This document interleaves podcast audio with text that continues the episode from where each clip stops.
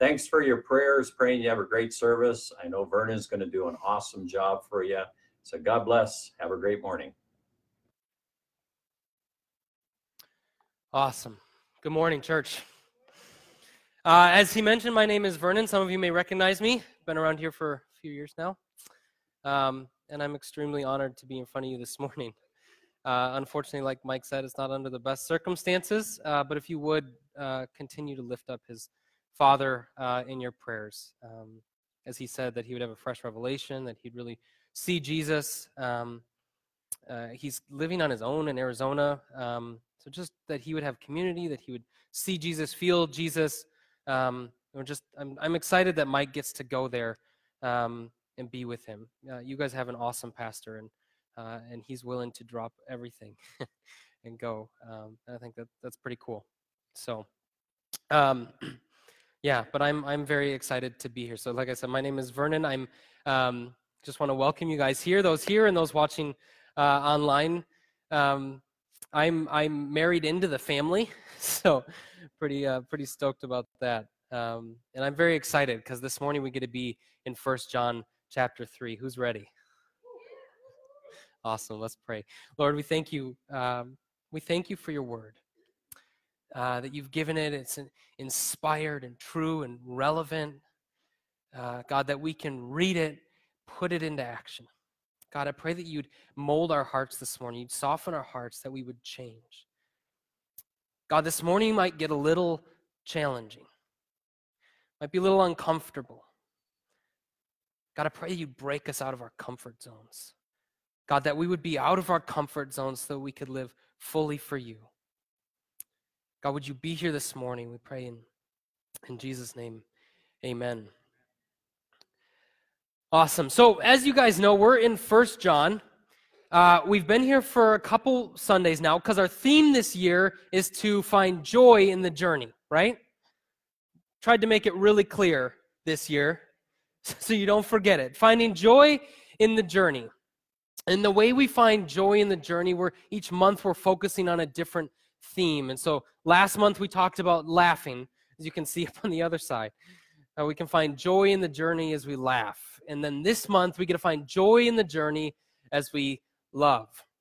Now, last Sunday, as as Brennan mentioned, we had Will and Matt here, which was great. But the Sunday before that, we were in John, First John chapter 2. And then before that, we were in First John chapter 1. We're cruising right through First John Is anyone excited? Short little letter. Now, John, First John is really interesting uh, because John is writing this in his old age. He's an old man. He's he's been around the block a few times. He's an old man. Does anyone have like a really old grandpa or grandpa figure in their life who's just wise? Doesn't talk much, but when he does, you listen. Yeah. That, that's how John is when he's writing the letter of First John. He's he's an old man uh, and he's got a lot of wisdom with him. And so he doesn't he doesn't beat around the bush. If you've read, read anything from Paul, he's real linear. He lays out these arguments and he goes through, and Romans is a real long book, but in it is dense with theology. First John is a little different. It's not real linear. He kind of cruises around these themes and he comes back to them and he goes to a different theme and he comes back to it, but it's all real simple. There's light, there's darkness. There's love, there's hate. There's truth and there's sin. He doesn't, he doesn't spend time beating around the bush. It's kind of why it's a fun book, if you will. It's real clear. You can't read and go, what's he trying to say? so John's writing First John, and he's trying to make it really clear. Now, now John, in his old age, is, is an overseer of these churches in Ephesus, these house churches that are around Ephesus. He's kind of their spiritual father, their leader. And so that's who he's writing this particular letter to. Now, one of the things that's interesting about this letter is that he doesn't say, Dear brethren, he doesn't start out with the, the usual dear. So likely this was for a large group of churches that would get passed around. And, and then he doesn't end it in the normal letter way. If you look at the start and the end, they're very different from a lot of the letters Paul wrote. In, in much of the way a sermon is, he just goes right into it and then he ends and he says, don't follow idols. And the book's done. So it's kind of like this poetic sermon that we get. So he's writing to these group of churches, these house churches in Ephesus. And he wants to tell them a couple things. And he wants to tell them because likely there was a crisis that happened. A crisis had happened in these churches where a group of people had, had broken off from the churches and were likely uh, not, not um, uh, how would you say, they broke off from these churches and, and they didn't really like what was going on in these churches. They were spewing hate, they were actively against them. And so John writes this letter to address that. And he says a couple of things. One, God is with you. Who needs to hear that today? God is with you. And secondly, he wants to assure them that they can have eternal life, assure them of God's salvation. And he does that. He says you can, you can assure yourself of that if you follow his commands. We actually saw that in chapter 2. Secondly, if you love one another, we're going to talk about that today. And thirdly, if you believe in Jesus Christ. That's how you can be assured of salvation. You can know that you're in God's will. This is some cool stuff happening in First John. So he writes these churches, and now one of the things we, we do have to know is that these churches were likely facing this heretical view of Gnosticism. Now, I, I know a lot of you are like, let's just talk about Gnosticism all hour, right? We can't. I can't even go into it right now. But, but you have to know this that John was telling them in chapter 2 how to avoid the antichrist the people that were not of god how, how, do, how, do, uh, how do you identify them how do you know that they're an antichrist and how do you get away? And then and then secondly you wanted to assure them of their salvation. You can know you're in the will of god if you're doing these things. Okay? We're going to get right into it. Are you guys ready? All right first john chapter 3 if you would open your bibles. It'll also be on screen. You guys can actually flip to 11. We're going to actually start in 11, but I'm going to give you a little bit of the synopsis of the early chapters, uh, the early verses in First John. First John starts out with, uh, in chapter 3, see what kind of love the Father has given to us. You want to see love? You want to see what kind of love God has for you? That we should be called children of God. Now, what kind of people are called children? You got to be adopted into the family to be called a child, right? He goes, You want to know love? You want to you want to know what love is? God calls you a child of God. You're in God's family. God has uh, redeemed you, brought you into his family. That's love. Then he goes on. And so are we. The reason why the world does not know us is that it did not know him. Loved, we are God's children now. Uh, now, and what we will has not yet appeared. But what we know, uh, but we know that when he appears, he shall be we shall be like him because he shall see we shall see him as he is and everyone who is thus hopes in him purifies himself as he is pure so what john essentially goes into he goes he goes you want to know love you're a child of God. You've been brought into his family. That is love. God died for you, redeemed you, brought you into his family. That's love. Now, now you've got to live rightly. He calls it righteousness in First John. It's right conduct. Okay? So as part of being a child of God, you live rightly. You live with righteousness, right conduct. And and as part of living with right conduct, that is proof of your membership with God's family. You see the circle? God redeemed you. You're a child of God. That's how you know you're loved, and that means you should live rightly. And if you're living rightly, you know you're in membership in God's family. Are we tracking? Okay, now, verse 11. Should be on the screen as well. For this is the message that you've heard from the beginning that we should love one another. John says, You've heard this before. This isn't new. You've, you've heard this one. It's in all over the Old Testament. He's likely writing to uh, some Jews in the area who who would have learned this from the very beginning. God is love. This isn't new.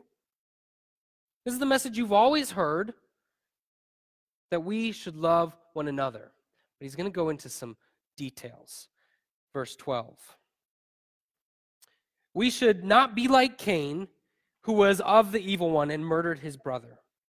And why did he murder him? Because his own deeds were evil and his brother's righteousness. Do not be surprised, brothers, that the world hates you. We know that we have passed out of death into life because we love the brothers. Whoever does not love abides in death, and whoever hates his brother is a murderer, and you know that no murderer has eternal life abiding in him.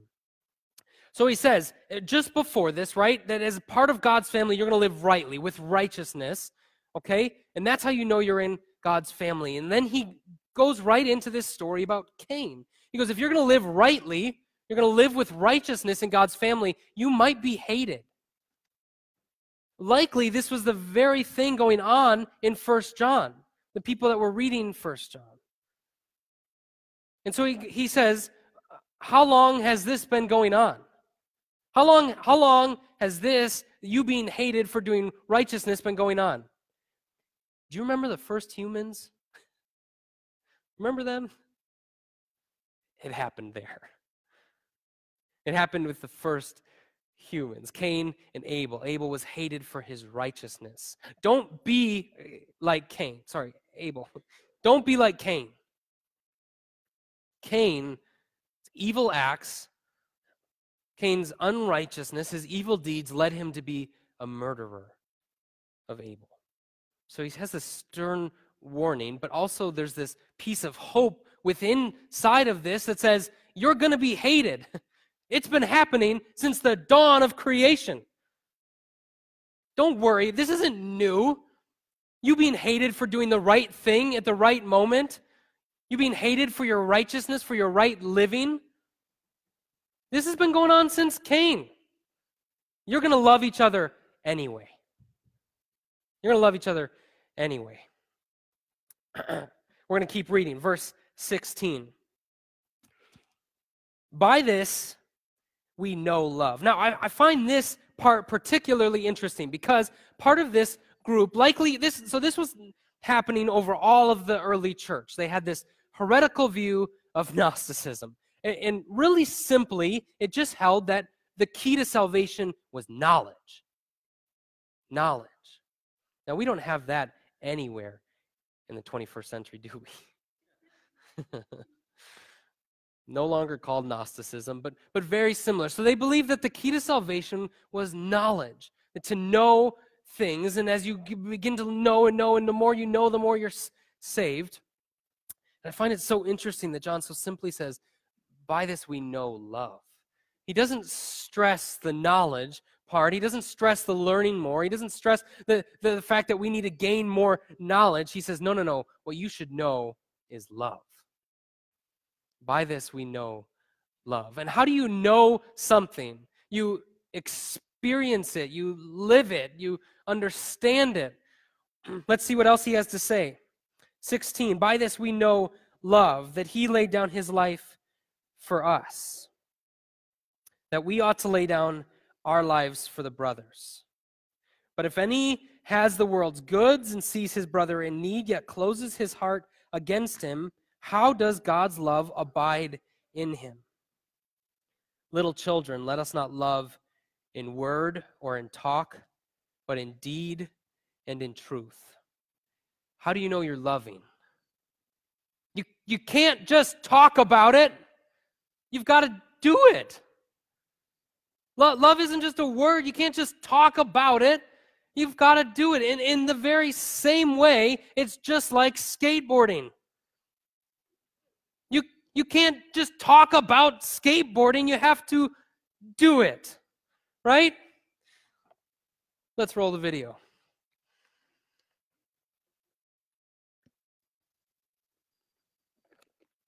In this video training series, we're going to be showing you how to perfect some of the hottest moves in skateboarding. Moves like the Indian style. The backwards! The bendy! The goofy bendy! The even goofier bendy! We'll even show you how to perfect some advanced moves here at the skate park. Check this out.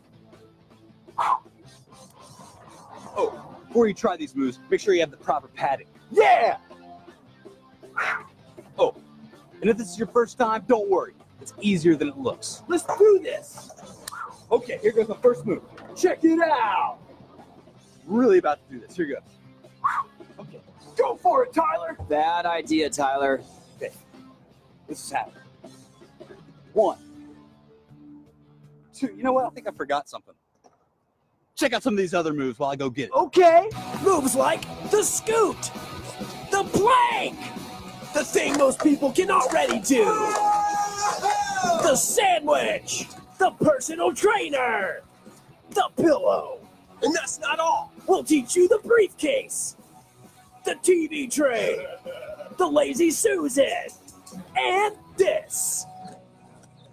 Sweet. Now show him the advanced moves, Tyler. You're gonna have to watch the video to see that. Just show him one move. No, no, suspense is the best marketing here. Trust me, I totally disagree. I have a headache. Not doing the move. Okay.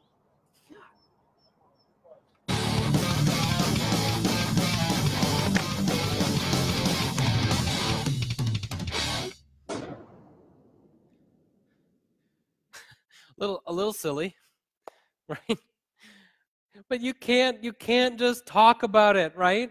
You can't just say you're a skateboarder and not do it right? As silly as that was i think john thought it was just as silly to say that you love somebody and not do it. Love has to be done. Love is indeed stop talking about it. Do it. Deeds. You got to get off your butt and go to the hospital. Deeds, right? You have to you got to put the pot on the stove, cook the soup and bring it over deeds. Right? You've you've got to pull out the checkbook, write the check and send it deeds. Love is not about saying you love somebody, it's about doing it. Right? As a Christian in the in the Gospel of John, he says you're going to know you're Christians by your love. And not just saying, I love you, you got to show it. You've got to put it into motion. As Christians, we can't just sit idly by and pretend like we're loving somebody when we say, Oh, I love you. I think the love word has become so permeated in Christianity because we just say it and we're not doing it so much. Guys, can you do it? Love. Put it into action. It's about deeds. Is anybody with me? Praise the Lord. He says, he says just before that, he says, You're going to know love because Christ laid down his life, and we ought to lay down our Christ, our, ourselves for our brothers, right? What, what John is saying is that if a deed is tough, if a deed costs you a lot, and a deed has to be done, you do it. If it's going to cost you a lot, you do it. Even to the point of dying. It says that Jesus died, and, and to die, to die is one thing. To die is one thing. Death can be easy. You can go from living to dying very quickly. It can be, you're done. But Jesus' death wasn't like that. Jesus suffered for hours and hours and hours, and he said nothing. Isaiah says, like a lamb to the slaughter, like a sheep before its shears it was silent, he did not open his mouth. He could have stopped it at any point, but every millisecond that went by, he continued to choose to suffer for you. For you, like in that song, the weight of our sin was on him, and yet he chose to continue suffering. Breathe that in for a second that God could have stopped it and yet he didn't. And John wants us to know love because of that action. That Jesus suffered for you. That's how you're going to know love. And as a result, you're going to suffer. So, church, how are you doing? Are you choosing to suffer? Or, or when the deed gets costly, do you bail? When love gets difficult to put into action, it goes outside of our comfort zone. It's not in my schedule or my time frame, and I'm too busy. Do you bail? Church, I'm preaching as much to me as I am to you this morning. It's going to cost you something. If we understand anything about Christianity, fundamental to Christianity is that we will die. Paul says, I die daily. Jesus says, if you want to follow me, you got to pick up your cross and follow me. Cross wasn't just death, it was suffering. The cross was suffering. You're going to suffer because you're a Christian. Wow, isn't that hopeful? But it's true. It's fundamental to what Christianity is. What it means to be a Christian is that it's not going to be easy. You're going to have to suffer. And Paul is, or excuse me, John is saying specifically here that you can't just talk about love. Love might cost you your very life. You want to know how much you might suffer? You might lay down your life for your brother. You can't just talk about it. You've got to do it. Church, this is about each and every one of us here. Paul's specific, excuse me, golly, John is talking to a church of people who are supposed to be loving each other. This community, this is very practical for us in this very church body now.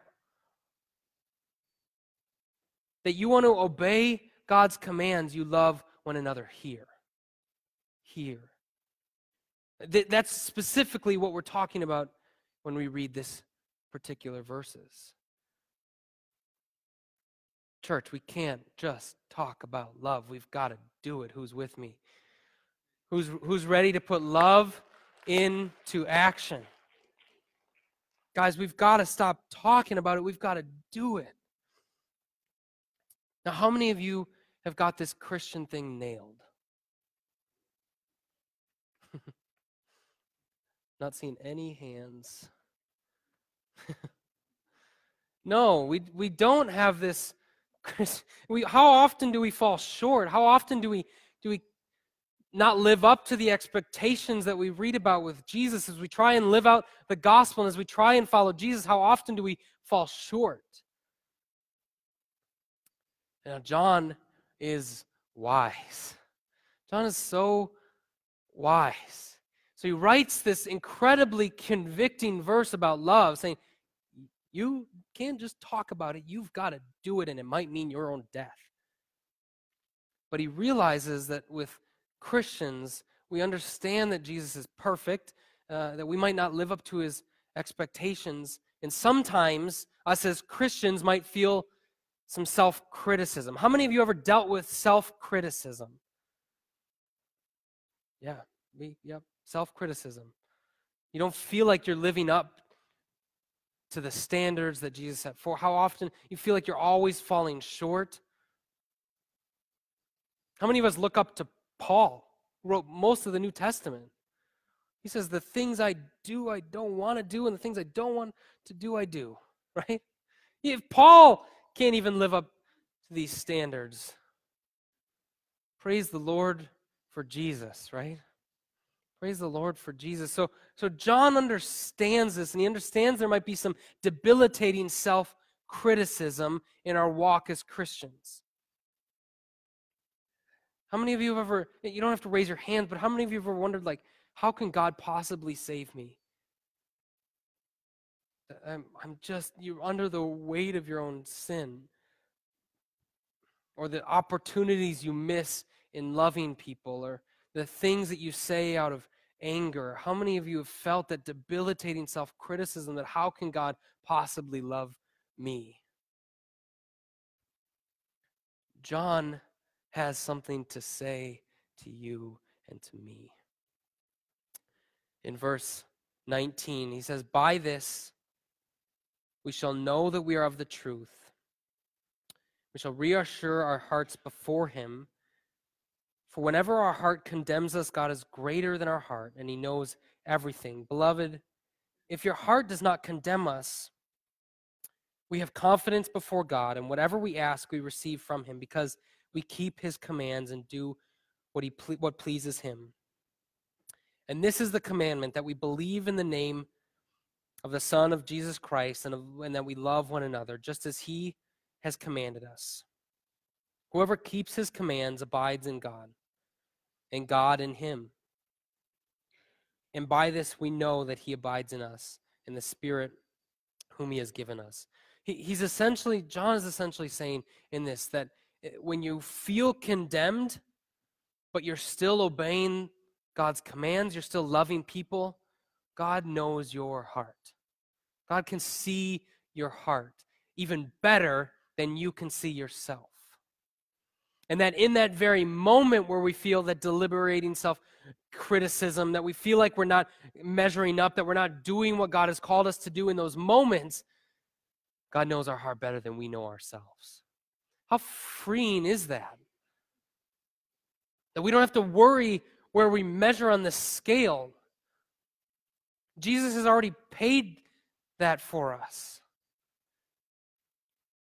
Jesus has already taken on that sacrifice of our sins in the areas that we don't measure up.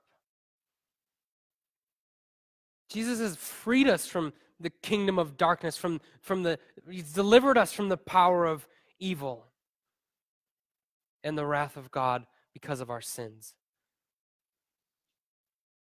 And Jesus knows our heart. So he ends it, if you notice right there, whoever keeps his commands abides in God, and God in him. And by this we know that he abides in us. And just the verse before that, love one another just as he commands. So keep his commands, love one another, not just in talk, but in deed. And you can assure yourself of the kingdom of heaven. You don't have to live wondering, where do I stand in the midst of this? Where, where do I stand before God? Is he going to let me in? My part of his king, he can possibly love me. John says, no. You work on following his commands and loving daily. And God will take care of the rest. Obey his commands and love one another. It's so simple. This is what I'm talking about. John doesn't beat around the bush. He goes straight to it. Love one another, obey his commands. You can't walk out of here today not knowing what to do next, right? it's in some ways it's simple, but of course talk is easier than actions, isn't it? You have to put it into action. One of the things I want to point out as we go through First John is this term John uses throughout the book, throughout the letter, throughout the poem. He says children. He, he says it four times in chapter 2. He says it six times in chapter 3, three times in chapter 4. He, he continually says children, children, children. And, and maybe I relate to this in some ways as a, a father more so than I did when I was just a child of my parents. But when I think about them, I can I can relate to those two things. Love each other and obey what I've told you. right? Obey, don't just don't just say I obey you, do it. Right?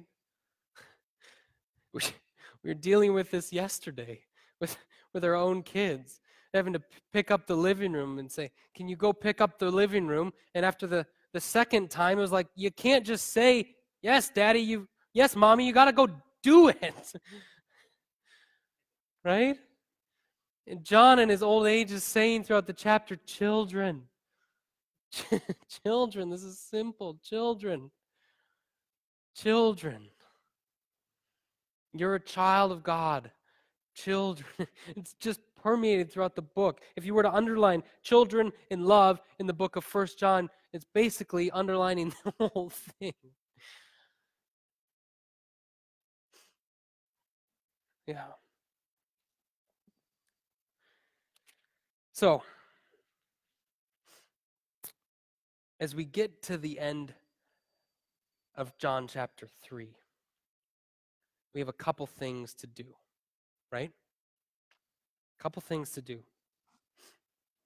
We've got to obey his commands, right? We've got to love one another. And then later, we're going to find out that we need to believe in Jesus. Now, I, I say this because as John is trying to write this to a group of people, he's wanting them to understand that they can have assurance. How do you, how do you know that you abide with God? Have you ever wanted to know how you abide with God, how you're in God's kingdom and God's reality? You obey his commands, you love one another, and you believe in Jesus. Listen, listen to what the message, how the message translates the last few verses in First John chapter 3. He says, My dear children, let's not just talk about love. Let's practice real love. This is the only way we're going to know if we're truly living, living in God's reality. It's also the way to shut down deliberating self criticism, even when there is something to it. For God is greater than our worried hearts and knows more about us than we do ourselves. You can know that you're in the will of God this morning. You can know that you're obeying His commands. You can know if you're going to have eternal life this morning. You obey His commands, you love one another, and you believe in Jesus. If there's anyone here who hasn't taken that last step, to believe in Jesus, love to pray with you. What's interesting is you think about this, John says that last in the chapter. Because it's not just a matter of, of saying a prayer, get to heaven. John says, You want to know that you abide with God, you've got to do what he says put it into action, and believe that Christ resurrected from the dead. To have Ashley come up and play this morning. Church, as we leave here, it's pretty clear what we need to do. Right? We've got to love one another. Not just in talk, not just in words. We've got to do it. We've got to do it despite the fact that it's not always going to be comfortable. It's not always going to feel good. It might get us out of our comfort zone a little. How uncomfortable? You may die for your brother. We've, we've got to get out of our comfort zone to put love into action in this church body, in this church community, love is an action. Love is a deed. You got to do it. This week, I, I want you to leave here not just saying it, I want you to do it. I want you to think about a way that you can put love into action. What do you need to do this week? This can take on so many different avenues, so many different ways. I think God's going to give it to you this week, and I pray that He would. How are you going to love your brothers and sisters in this community? How can you show love this week? How can you get out of your comfort zone a little bit? I'm too busy.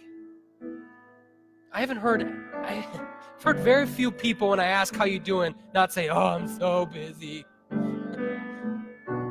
It's starting to drive me nuts. Everyone is busy. Everyone's busy.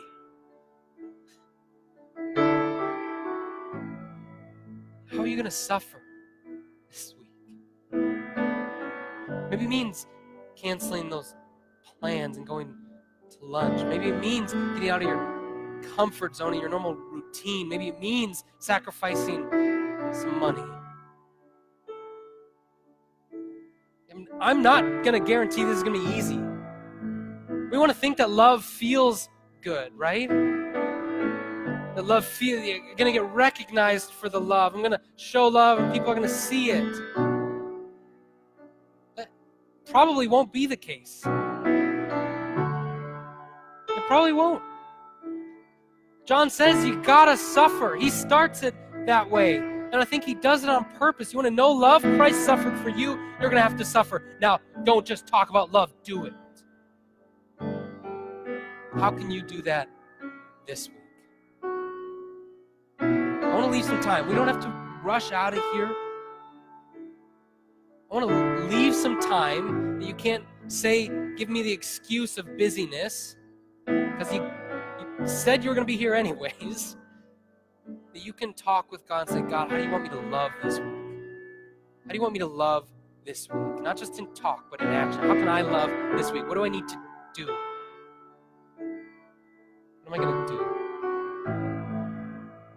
Take a few minutes and just pray? Lord, I pray you make it clear to these people that this body, this body, this church body would come together and put those things into action, that they would love indeed. Show it to them. What do you what do you want this church body to do? Who needs who needs it this week? And how can we die to ourselves this week?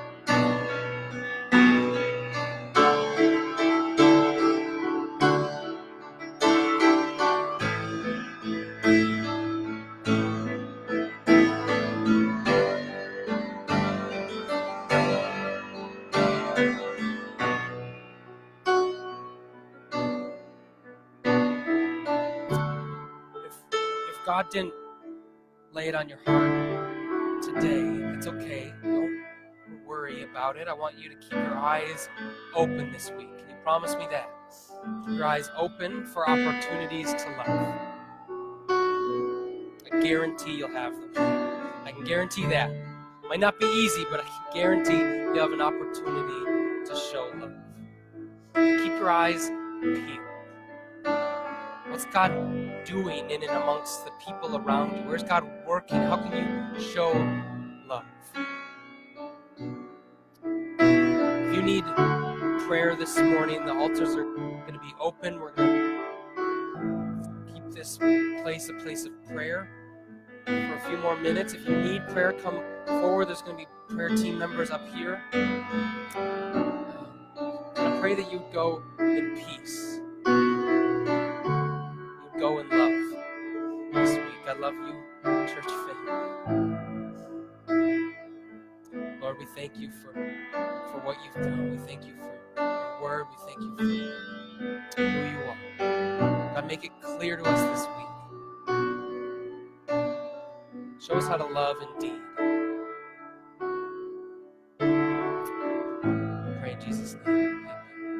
Prayer team members come forward. If you need prayer, please come forward.